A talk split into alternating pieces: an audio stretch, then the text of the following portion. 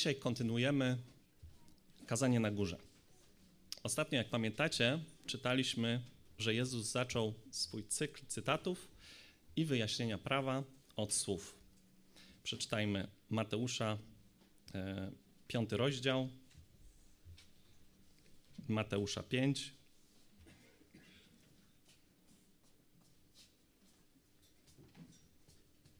Dwudziesty werset.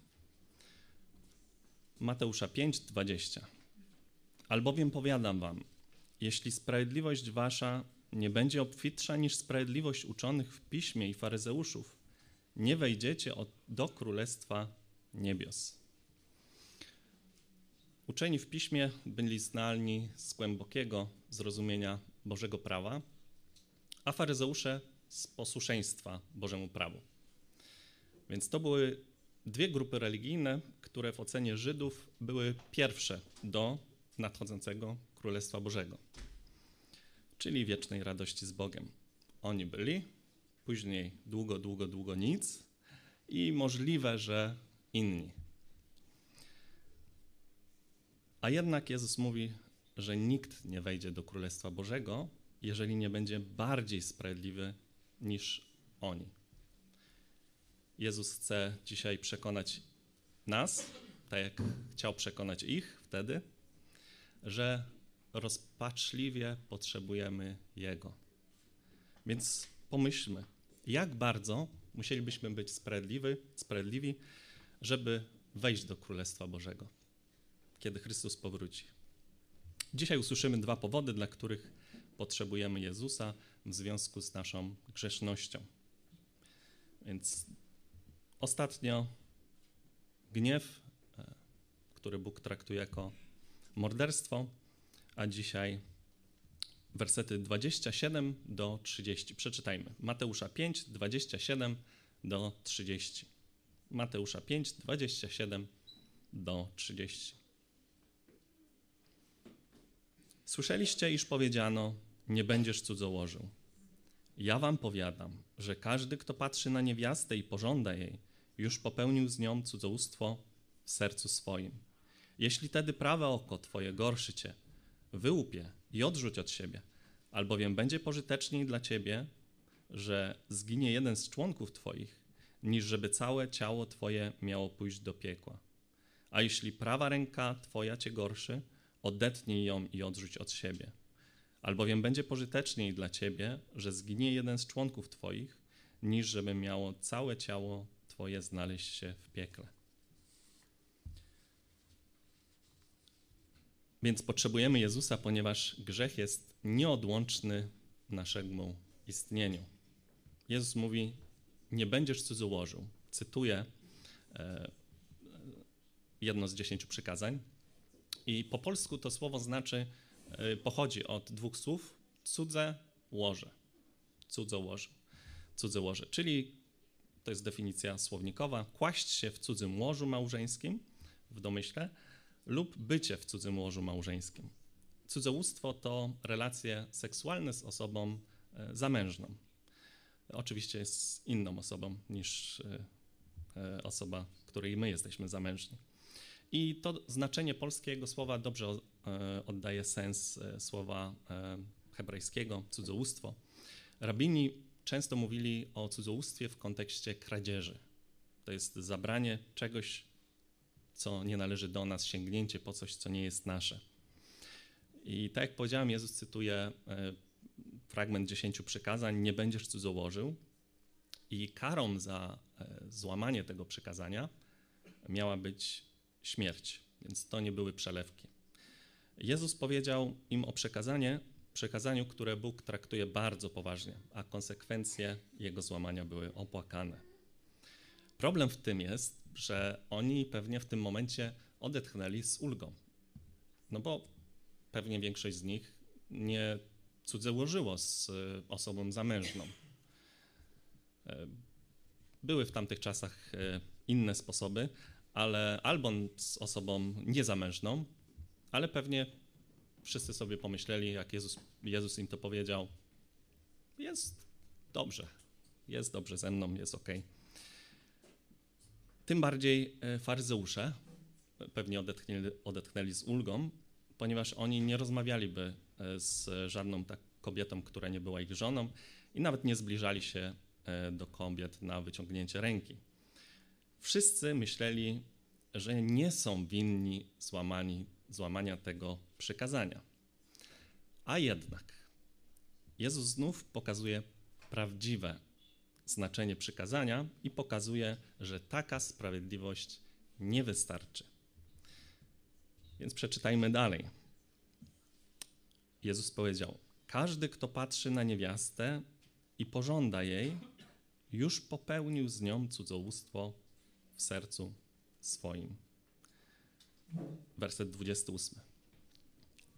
Oni myśleli, że Bóg patrzy tylko na zewnętrzne działania, tak samo jak w przypadku e, gniewu, morderstwa. Myśleli, że Bóg zakazał mordowania, ale Bóg patrzy na serce, z jakiego powodu e, coś robimy, patrzy na nasze pragnienia, na nasz cel, na nasze myśli. Oni myśleli, że Bóg patrzy tylko na zewnętrzne działania i dlatego oczywiście nie zbliżali się do kobiet, które e, nie były ich żonami. Ale Jezus tłumaczy, że już spojrzenie na jakąkolwiek kobietę, Jezus powiedział, każdy, kto patrzy na niewiastę, było w Bożych oczach cudzołóstwem. To nie jest coś, to jest coś, co niestety dotyczyło i ich, i niestety dotyczy też nas.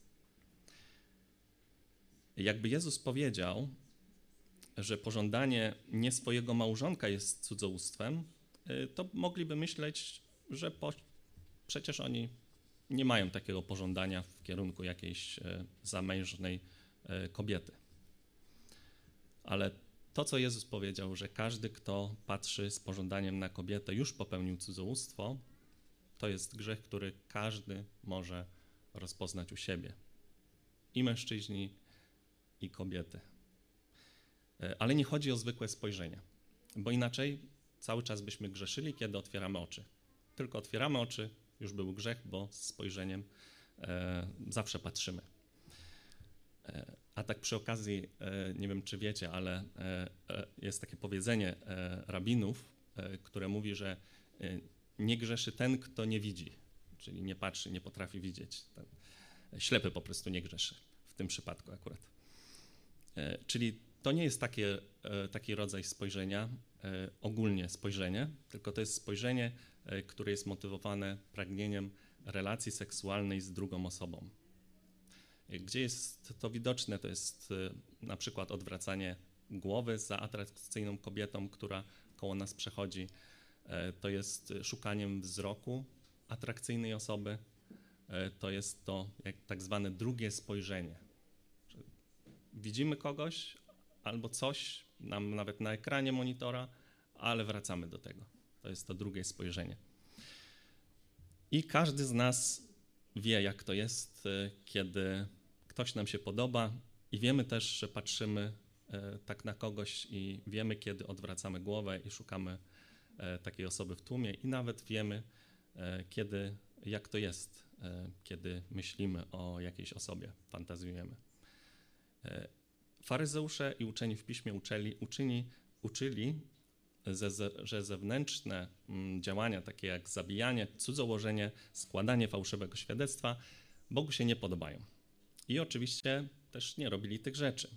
I dlatego wynosili się nad zabójców, cudzołożników, kłamców i w swoich oczach i w oczach innych ludzi byli sprawiedliwi. Czy my tak samo nie myślimy czasami o sobie? E, kiedy słyszymy, że ktoś ze znanych osób e, cudzołożył, e, czy myślimy, że my nigdy byśmy czegoś takiego nie zrobili? Czy nie mamy takiego takiego pysznego myślenia przypadkiem. Jednak Jezus wyjaśnia, czym jest ten grzech i mówi na przykład o faryzeuszach i uczonych w piśmie w ten sposób. W Mateusza 25, 20, 23, od 25 do 28 przeczytam.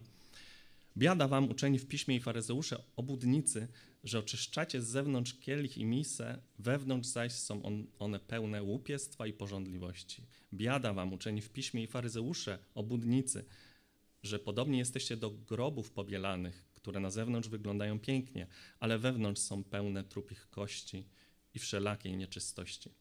Taki wy na zewnątrz wydajecie się ludziom sprawiedliwi, wewnątrz zaś jesteście pełni obłudy i bezprawia. Więc jak chodzi o faryzeuszy, często myślimy sobie, no chciwi na pieniądze. Okej, okay. ale faryzeusze, tak jak i inni ludzie, wtedy słuchający, ale szczególnie oni, bo oni byli obud bardzo obudni, e, oni byli winni e, wielkiego, wielkiej porządliwości. Nie tylko do pieniędzy, ale też do osób innej płci, czyli do kobiet. Jezus tłumaczy im głębiej znaczenie tego przykazania, że ono nie dotyczy tylko zewnętrznych czynów. Bo są różne powody, dla których ktoś może myśleć sobie, ale fantaz fantazjować, oglądać coś, ale nigdy nie dokonać, nie pokonać, nie zrobić tego kroku. Są jakieś kulturalne ograniczenia, albo ktoś wie, jakie będą konsekwencje tego i nie chce tego zrobić, ale robienie czegoś w myślach czy wzrokiem jest e, wygodne i nie ma konsekwencji. Przynajmniej tak się wydaje. Ale to wszystko pochodzi z serca. E, przeczytajmy Mateusza, też Mateusza 15, 19. Mateusza 15, 19. Ostatnio już czytałem, e, w, kiedy mówiłem o gniewie i, i morderstwie, ale przeczytajmy jeszcze raz. Mateusza 15, 19. Z serca bowiem pochodzą złe myśli, zabójstwa, cudzołóstwa, rozpusta, kradzieże, fałszywe świadectwa, bluźnierstwa. Cudzołóstwa i rozpusta, czyli nieczystość, niemoralność seksualna, to są zewnętrzne czyny, ale Jezus mówi, że one pochodzą z wewnątrz nas, a dokładnie z serca, czyli miejsca naszych najgłębszych pragnień i chęci. To, co mamy wewnątrz, to dopiero wychodzi na zewnątrz w postaci myśli, mowy, czynów. Takich jak na przykład cudzołóstwo, rozpusta, niemoralność seksualna. Jezus pokazał, że cudzołóstwo pochodzi z porządliwego serca, a Bóg patrzy na serce i widzi je. Widzi każdą naszą myśl, każde nasze pragnienie. Pomyśl o ostatnim czasie, kiedy popatrzyłeś właśnie w taki sposób na kogoś z pożądaniem. Y, I nie będę prosił o podniesienie ręki, y, ale statystyki y, są zatrważające. I nie mówię tylko o myślach, bo do myśli nie wszyscy się przyznają, ale statystyki na przykład o pornografii są straszne i rosną, z tego co pamiętam, 1-1,5% co roku i rosną coraz szybciej, czyli coraz więcej osób na przykład miesięcznie czy dziennie e, e, popełnia ten grzech. I nie tylko mężczyzn. To dotyczy i kobiet, i mężczyzn. Wprawdzie mniej dotyczy kobiet, ale ta różnica jest coraz mniejsza. Więc pomyśl e, o ostatnim takim czasie, czy to była osoba, o której myślałeś, myślałaś czy rzeczywista osoba, czy osoba na ekranie, e, czy, czy w jakiś sposób e, fantazja, myślenie, czy patrzenie. Pomyśl, jaki był Twój cel, jaki, jakie były myśli, pragnienia, na czym byłeś skupiony. Czy robiłeś to z miłości dla Boga i drugiej osoby, czy z miłości do siebie? E, ja będę mówił w formie męskiej, żeby nie mówić ciągle w formie męskiej i żeńskiej, ale wiecie, że chodzi, tak samo dotyczy to mężczyzn, jak i kobiet. Więc zastanówmy się, dlaczego patrzenie na kogoś z pożądaniem samo w sobie już jest złe. No bo czy ono komuś robi krzywdę, patrzenie, myślenie? E, czy sam Bóg nie dał nam właśnie pożądania, pragnienia? Po pierwsze, jest to przeciwne Bożemu celowi dla seksu. Bóg dał nam pragnienie seksualne faktycznie, e, ale po to, żebyśmy zaspokajali naszego małżonka. A naszemu małżonkowi dał po to, żeby zaspokajał, zaspokajał nas. jest to najintymniejszy wyraz miłości, czyli troski o dobro drugiej e, osoby. Więc nie powinniśmy myśleć o, o miłości fizycznej e, w małżeństwie jako o e, narzędziu do zaspokojenia nas samych, tylko to jest narzędzie do zaspokojenia drugiej osoby. To jest e, szokujące dla, dla naszej kultury stwierdzenie, ale po to jest miłość fizyczna właśnie. Więc nie patrząc na nasze pragnienia radości i zaspokojenia, powinniśmy poświęcać się zaspokojeniu małżonka. Więc myślenie czy patrzenie z porządliwością, z porządliwością na drugą osobę nie jest niezgodne z Bożym celem dla e, miłości fizycznej. Po drugie, dlaczego jest to złe? E, jest to przeciwne Bożemu celowi dla nas. Ta bezwarunkowa, pełna oddania miłość e, w seksie ma pokazać Boży obraz w nas, ponieważ Bóg jest miłością.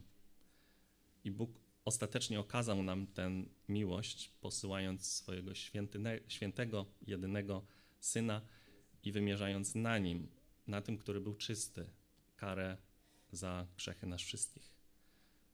Bóg właśnie po to stworzył ludzi, żeby pokazywali Jego obraz, Jego miłość, jaki On jest i wywyższali Go przez to a nie wykrzywiali ten obraz, pokazując coś zupełnie przeciwnego, poniżając go, kierując się cały czas e, miłością do siebie samych.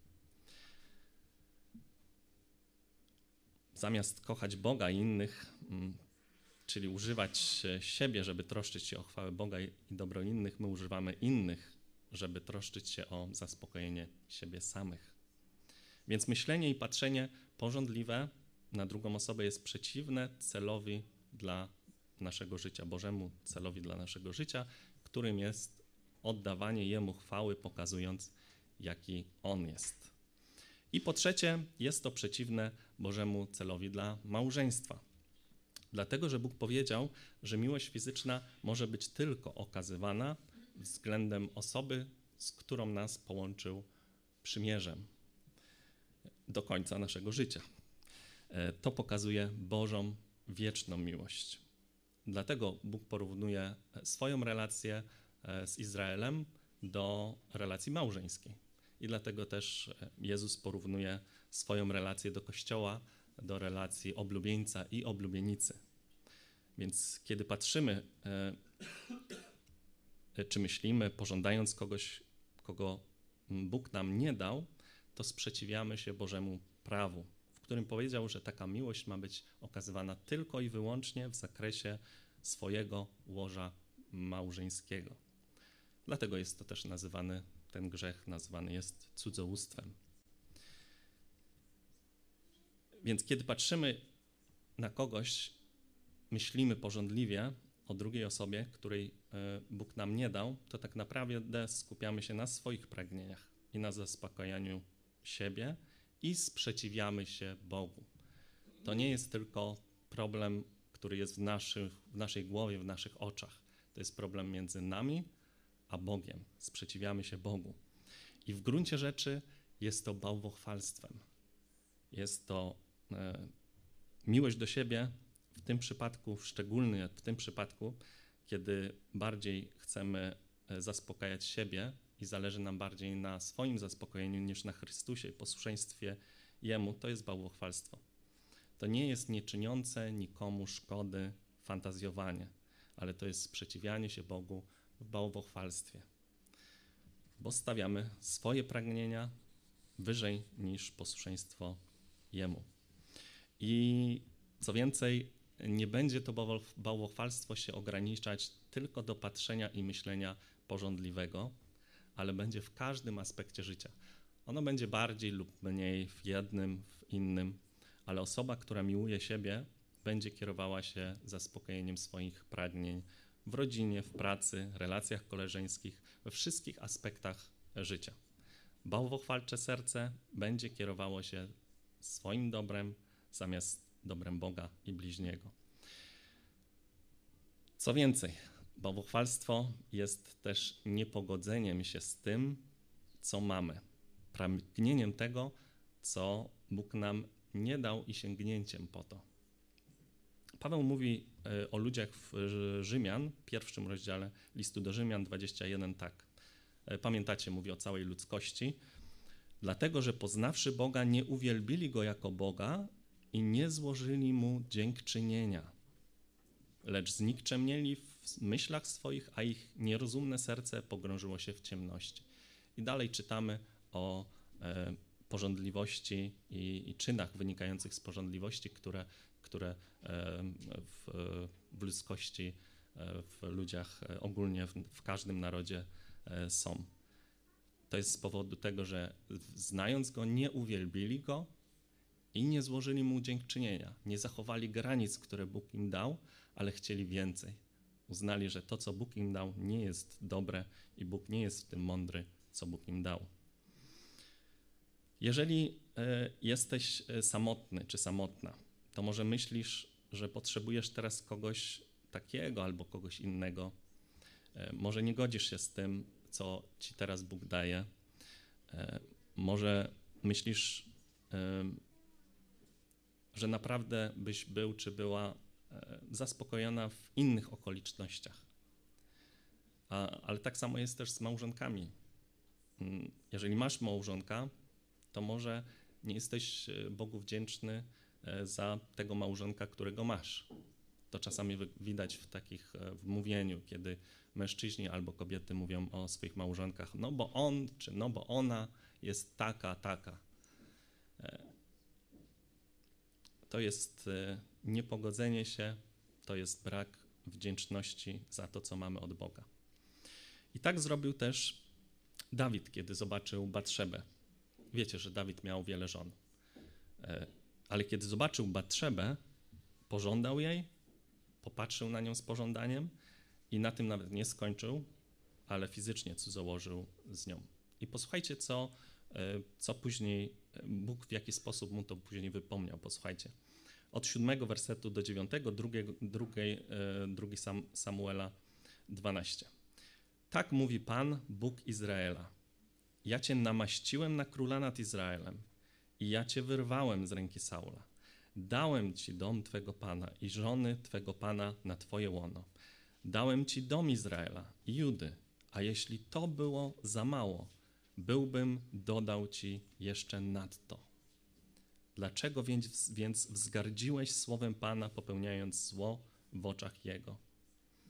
Osoby Porządliwe to osoby niewdzięczne. Taka jest smutna prawda. I każdy z nas wie, jak to jest. Nie mówię, że każdego z nas można by tak nazwać, ponieważ osoba, która zaufała Chrystusowi, ma zmienione serce, nie można nazwać, że jest porządliwcem, ale wszyscy byliśmy tam, a w pewnym zakresie e, może nadal jest, jesteśmy. Bóg tyle nam dał i to wszystko, co mamy, jest od Niego. Czy jesteśmy w małżeństwie, czy nie w małżeństwie, więc nie garćmy tym, pożądając tych rzeczy, które Bóg dla naszego dobra w Jego mądrości nam zabronił albo nie dał. Ale w naszej kulturze miłość fizyczna i cudzołóstwo są przedstawiane trochę inaczej. Myślę, że wszyscy, wszyscy o tym wiemy. E, dlatego z tego powodu e, i z tego powodu też, że nasze serca nas zwodzą często i, i usprawiedliwiają nasze czyny, nasze myśli, nasze pragnienia, y, podam tak jak i w, w poprzed, poprzednim razem o gniewie, podam kilka popularnych usprawiedliwień, z którymi się spotkałem, które znam. Pierwsze usprawiedliwienie to jest silniejsze ode mnie. Nie wiem, czy słyszeliście, to jest silniejsze ode mnie. Tylko jeżeli to jest pragnienie, to pytanie, moje pragnienie jest silniejsze ode mnie. E, kiedy mówimy, że to jest silniejsze ode mnie, to znaczy, że trochę chcemy i trochę nie chcemy. Ale jeżeli to robimy, to znaczy, że to, że chcemy, jest silniejsze. Więc nasze pragnienie zaspokojenia jest silniejsze od pragnienia służenia Bogu, kiedy grzeszymy. E, drugie usprawiedliwienie to naturalna ludzka potrzeba. I tak często jest w psychologii określane.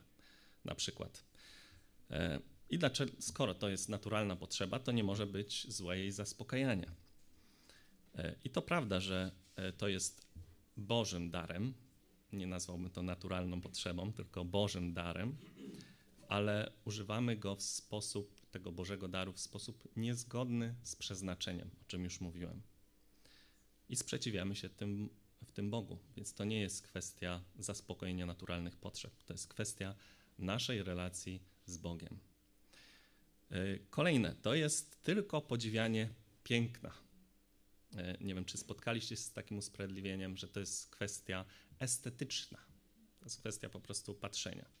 Jeżeli byśmy byli idealni, to na pewno możliwe byłoby patrzenie estetycznie e, na obrazy, czy filmy, czy, czy inne osoby przeciwnej płci, ale niestety nie jesteśmy i Bóg zakazał nam w taki sposób, z pożądaniem, z pragnieniem podziwiać cielesnego piękna tych, z którymi nas nie połączył w małżeństwie. Kolejne. Wszyscy to robią. I to akurat jest prawda, ponieważ ten grzech jest powszechny, a świat jest w grzechu. Ale to, że cały świat idzie na potępienie, nie znaczy, że my powinniśmy grzeszyć w taki sam sposób. E, kolejne. Muszę co jakiś czas zaspokoić swoje pożądanie, żeby nie być nim e, przepełniony. Tylko to jest tak, jakby powiedzieć, że muszę co jakiś czas zażyć narkotyki, żeby mieć mniejszą potrzebę narkotyków. Bo wiecie, że to pożądanie i zaspokojenie pożądania jest w pewnym sensie jak narkotyk. I to pożądanie zmniejszy się na chwilkę, ale jeżeli będziemy e, wracać do grzechu, to będziemy mieli jeszcze większe pożądanie. I ono się nie zmniejszy mm, przez to, że mm, popełniamy grzech. Wręcz odwrotnie. Sprawimy w sobie nawyk grzeszenia i utwardzimy swoje sumienie. Kolejne. Byłem zmęczony, miałem ciężko w pracy, więc należy mi się jakaś, jakaś przyjemność, odstresowanie, czy to w fantazjowaniu, czy, czy w pornografii. E, I okoliczności mm, faktycznie sprawiają, że z naszego serca wychodzą e, grzechy, ale sprawiają, że wychodzą grzechy, które już tam były, pragnienia, które już tam były. Tak jak Jezus powiedział, cudzołóstwo, niemoralność wychodzi z serca ludzkiego, więc okoliczności nas nie usprawiedliwiają. E, no i oczywiście odpoczynek nie może być przeciwny do Jego słowa. Bóg chce, żebyśmy odpoczywali, ale nie w sposób przeciwny Jego słowu. Kolejne to wina tej osoby, innej osoby. To jest już ostatnie. E, czasami, chyba częściej mężczyźni tak mówią, e, no bo te, te, te, no nawet w kościele kobiety ubierają się w taki sposób, w, w islamie nawet to słyszałem wśród muzułmanów, bardzo popularne takie jest stwierdzenie, to jest wina tych osób, jak one się ubierają. Ale e, grzech jest grzechem, więc te osoby, jeżeli źle się ubierają, jeżeli robią to w taki sposób, żeby wzbudzić pożądanie, to grzeszą. Ale e, nasz grzech jest naszym grzechem i odpowiedzialność jest też po naszej stronie za to, co my robimy. To, co inne osoby robią, to jest ich odpowiedzialność a nasza odpowiedzialność jest za nas samych. To są wszystkie usprawiedliwienia, które, e, które przypomniałem sobie, wymyśliłem, znalazłem. E, podsumowując tą część, Bóg patrzy na serce, e, a z niego bierze się cudzołóstwo i inne grzechy, które też są złamaniem Bożych przykazań, tak jak na przykład zabójstwo, kradzież i gniew. Pamiętajmy, że okoliczności i grzechy innych osób nas nie usprawiedliwiają. E, dlaczego potrzebujemy Jezusa? Po drugie, e, czyli po pierwsze, ponieważ e, z powodu naszej grzeszności, a po drugie, bo grzech ma przerażające konsekwencje. Przeczytajmy, co Jezus mówi o konsekwencji grzechu, czyli werset 29 i 30. Ja przeczytam tylko pierwszą część każdego z tych wersetów, 29 i 30. Oczywiście e, Mateusza 5 rozdział. Jeśli tedy prawe oko twoje gorszy cię, wyłup i odrzuć od siebie. I teraz początek 30. A jeśli prawa twoja, ręka twoja cię gorszy, odetnij ją i odrzuć od siebie. I oczywiście wiemy, że Jezus używa hiperboli, czyli wyolbrzymienia. Wyolbrzymia, e, mówiąc o tym, tak samo jak wcześniej mówił, że e, gniew wymaga kary sądu, a powiedzenie komuś e, pustogłowy, czyli racha, wymaga kary Rady Najwyższej, a powiedzenie głupcze wymaga kary ognia piekielnego. E, ale co Jezus chce pokazać, e, mówiąc o tym wyolbrzymieniu, wyolbrzymieniu? Na pewno nie chciał, żebyśmy ucinali sobie ręce i chociaż jestem leworęczny, e, ale ręce czy, czy wyłupiali prawe oko. Jezus chciał pokazać po pierwsze powagę sytuacji. Mówi o prawym oku i prawej ręce, czyli o naszych jednych z najważniejszych części naszego ciała. E, przez, jeżeli przez oko grzeszysz, to Jezus mówi wyłup oko, a jeżeli e, grzeszysz przez rękę, to detnij rękę. Tak bardzo poważna jest ta sytuacja. I po drugie, radykalność sytuacji. Jak całkowite musi być porzucenie tego grzechu? Czy oko należy tylko zasłonić przepaską, czy E, rękę należy tylko przywiązać e, do, do reszty ciała. Te części ciała należy całkowicie usunąć i odrzucić od siebie, i tak samo grzech musi być potraktowany w naszym życiu radykalnie. Nie ma zbyt dużego poświęcenia w walce z grzechem. Odseparowanie się od grzechu oczywiście jest tylko początkowym etapem, e, ale ważnym etapem. Nie można go pomijać jest początkowym etapem, ponieważ my musimy przestać grzeszyć. Po prostu. To nie jest tak, że, że e, postaramy się zmniejszyć e, częstotliwość grzechu. To, to nie o to chodzi. My mamy przestać grzeszyć. Bóg nie chce, żebyśmy postarali się mniej grzeszyć. Bóg chce, żebyśmy przestali grzeszyć, więc ten początkowy, e, tam początkowa radykalna reakcja, nagłe zaprzestanie grzechu jest bardzo ważne przykłady. Jeżeli e, to jest, oglądasz pornografię na telefonie na przykład, to wymieni go na telefon starego typu. Jeżeli na laptopie, to poproś kogoś o zainstalowanie programu e, i oczywiście nie miej do niego hasła. E, jeżeli pożądasz kogoś w pracy, to unikaj tej osoby albo nawet zmień pracę. Ktoś by mógł powiedzieć, to jest zbyt dużo. Czy Bóg wymaga od nas zmiany pracy, jeżeli grzeszymy i, i jeżeli nie da się nic innego zrobić? Tak. Wtedy Bóg wymaga zmiany pracy. Lepiej jest, jak zaraz zobaczymy, żeby e, wejść do Królestwa Bożego bez pracy albo z inną pracą, niż nie wejść w ogóle. I po trzecie, pilność potrzeby. Jezus pokazuje przez to wyolbrzymienie pilność potrzeby. Jezus mówi: Nie staraj się tego, e, postaraj się tego nie robić, albo jutro będzie lepiej, czy uczyń noworoczne postanowienie. No my jesteśmy, mamy tutaj teraz e, luty, więc e, noworoczne postanowienie będzie dopiero za parę miesięcy. Ale Jezus mówi: zrób to od razu, zrób to teraz. Jeżeli grzeszysz, to wyłup. Jeżeli grzeszysz, to odetnij i odrzuć od razu. To nie jest e, e, coś, co nie jest e, pilne. Teraz pytanie, dlaczego? Dlaczego mamy tak radykalnie postępować z grzechem w naszym życiu? I to nie, oczywiście tutaj jest o, o cudzołóstwie, o myśleniu z, z pożądaniem, ale to się tyczy każdego grzechu. Ale w tym przypadku Jezus mówi, albowiem będzie pożyteczniej dla ciebie, że zginie jeden z członków twoich, niż żeby całe ciało twoje miało pójść do piekła. Y, I w przypadku oka i ręki Jezus mówi prawie to samo, tylko w przypadku y, oka y, mówi, żeby całe ciało Twoje miało pójść do piekła, a w przypadku ręki mówi, niż żeby miało całe ciało Twoje znaleźć się w piekle. Czyli, a dokładniej mówi, być wrzucone do piekła. Nie tylko E, pójść, ale być wrzucone. Powodem tak radykalnego postępowania z naszym grzechem jest tak naprawdę, jak widać, to, że grzech ma wieczne konsekwencje. Już jeden grzech sprawia, że ludzie są potępieni, a wiemy, że e, ludzie grzeszą e, wielokrotnie.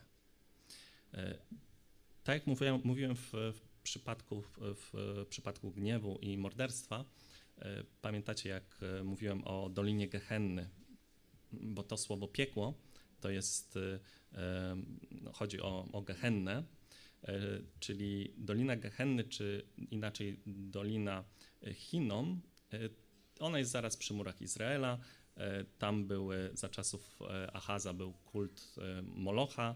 Jak pamiętacie, dzieci tam były składane na ofiarę i możliwe, że były palone żywcem, składając, wkładając do rozgrzanego mm, tego pomnika Molocha ale za czasów e, reformy króla Jozjasza od tego czasu był, było to w tak wielkim obrzydzeniu, e, że używali e, tego miejsca jako wysypiska śmieci i miejsca kremacji zwłok. Ogień cały czas był podtrzymywany.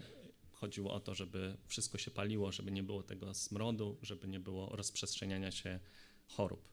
I Jezus często używa tego obrazu do opisania miejsca wiecznej kary. Tam powinno być nasze ciało z powodu naszego grzechu e, w piekle. E, co więcej, Jezus mówi w jednym przypadku, w przypadku oka, że powinno być wrzucone. My nie jest tak, że jeżeli pójdziemy na potępienie, to pójdziemy po prostu w niebyt.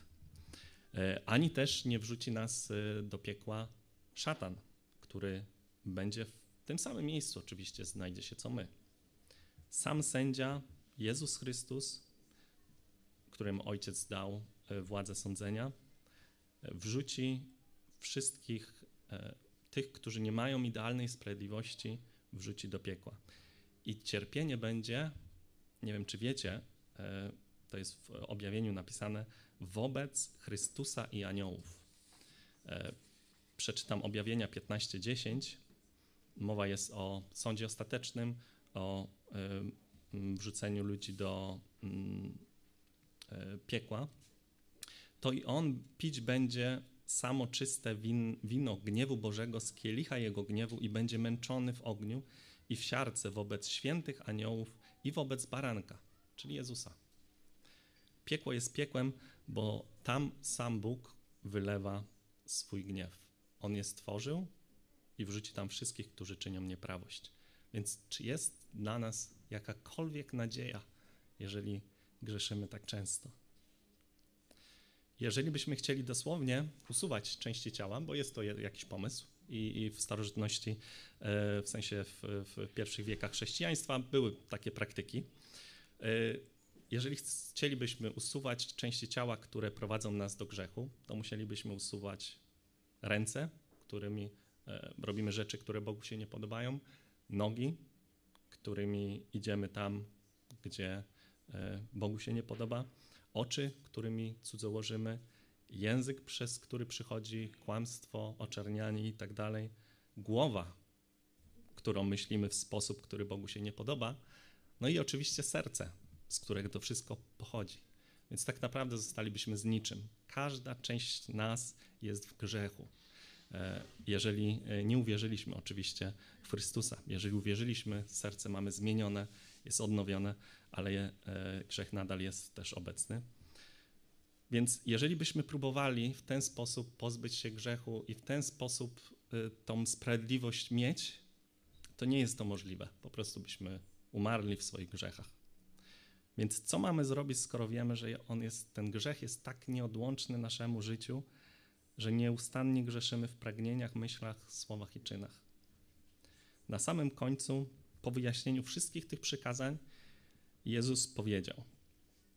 E, werset 48 przeczytajmy. 48. E, e, tak, 48. Bądźcie wy tedy doskonali, jak Ojciec Wasz niebieski doskonały jest. Doskonały, doskonali. Mamy być w Bożych oczach doskonali. Problem jest taki, że nie jesteśmy doskonali i sami nie potrafimy sprawić, żebyśmy byli doskonali. Nie potrafimy robić tylu uczynków, które by zakryły e, złe uczynki. A nawet jakbyśmy potrafili zrobić milion uczy dobrych uczynków na jeden zły uczynek, to i tak zostaje ten jeden zły uczynek, za który Bóg nas e, ukaże, więc nie będziemy doskonali. I nie ma takiego noża chirurgicznego, który nas oczyści od e, grzechu, bo grzech trzeba by usunąć z naszego serca. Ale Bóg, ale Bóg, bogaty w miłosierdzie, posłał swojego syna. Posłał Jezusa, żeby żył bezgrzesznym życiem, sprawiedliwym, doskonałym życiem, i on został potraktowany, jakby był bałwochwalcą, zabójcą, cudzołożnikiem. On umarł na krzyżu, przyjmując gniew Ojca e, na siebie zamiast nas. Następnie zmartwychwstał, pokazując, że nie umarł za swoje grzechy, tylko za nasze i że jego ofiara została przyjęta. Wstąpił do nieba i powtórnie przyjdzie objąć w panowanie całą ziemię i osądzić wszystkich, którzy sprzeciwiają się jemu. Więc co powinieneś zrobić z, z tym, jeżeli rozumiesz swój grzech i wiesz, że powinieneś zostać osądzony i potępiony i pragniesz mm, zmienić swoje życie, ale jeszcze nigdy nie, nie pokutowałeś, nigdy nie zaufałeś Chrystusowi.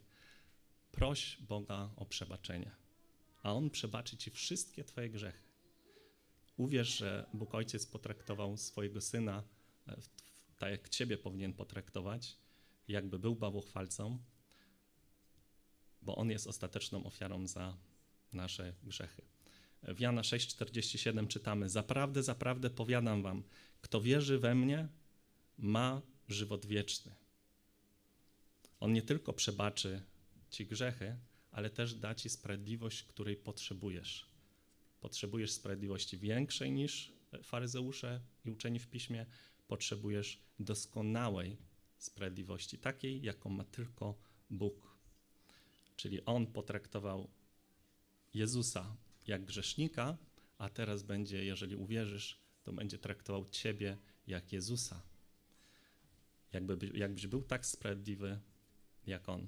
I Twoja wina będzie przypisana Jemu, a Jego sprawiedliwość będzie przypisana Tobie. A to jest idealna sprawiedliwość. To jest ta wspaniała zamiana, dlatego Ewangelię nazywamy dobrą nowiną. Twoja brudna szata za jego czystą szatę. On umarł w Twojej szacie, żebyś Ty mógł wejść do nieba idealnie, Jego idealnie czystej szacie, do Królestwa Bożego. Chrystus jest naszą największą potrzebą. On jest lekarzem, chirurgiem, który zmieni nasze serca. A jeżeli już masz zmienione serce i Bóg przebaczył ci grzechy, to Chrystus i to, co zrobił, jest największą motywacją do odwracania się od grzechu i do życia w coraz większej świętości. Ewangelia jest motywacją do życia chrześcijańskiego, ale jest też mocą. Bóg zmienił nasze serca, kiedy uwierzyliśmy, zmienił nasze serca, dał nam nowe serce, które pragnie bardziej Jego i dał nam Ducha Świętego, który pomaga nam w coraz większej świętości. Więc nie ma usprawiedliwienia dla wierzącego, że nie mogę, nie potrafię. My jesteśmy zmienieni i mamy nowe serce i Ducha Świętego, który jest potężniejszy niż każdy grzech. Więc podążaj, y, bracie i siostro, za Chrystusem i Jego naukami, odrzucając grzech, bo Chrystus musiał za niego umrzeć. W, e, w Koryntian 3,5 E, jest napisane: Umartwiajcie tedy to, co w waszych członkach jest ziemskiego, wszeteczeństwo, e, przepraszam, kolosan, nieczystość, namiętność, złą porządliwość i chciwość, która jest bałwochwalstwem. To jest rzecz, którą muszą robić wierzący. A niewierzący muszą się nawrócić, dostać nowe serce i podążać właśnie tą drogą, mając sprawiedliwość z wdzięczności żyć dla Boga. Więc podsumowując, pamiętajmy, że Bóg patrzy na serce i nawet jeżeli nie, po, nie popełniamy tych grzechów e, fizycznie, to On widzi, czego pragniemy. Grzech patrzenia z pożądaniem czy to na kogoś prawdziwego, czy na ekranie monitora, e, czy fantazjowanie w myślach, jest w Bożych oczach jak cudzołóstwo i wymaga wiecznej kary w piekle. Ale jeśli wierzymy, to Bóg odpuścił nam te grzechy, więc odrzucajmy te grzechy e, i zamiast miłości do siebie używajmy, no, zamiast miłości do siebie, używając innych do zaspokajania swoich pragnień, używajmy swojego ciała, żeby służyć Bogu innym, poświęcając się codziennie dla nich i żyjąc z wdzięczności za to, co Bóg nam dał, dziękując Mu za wszystko, co mamy od Niego. Pomódlmy się.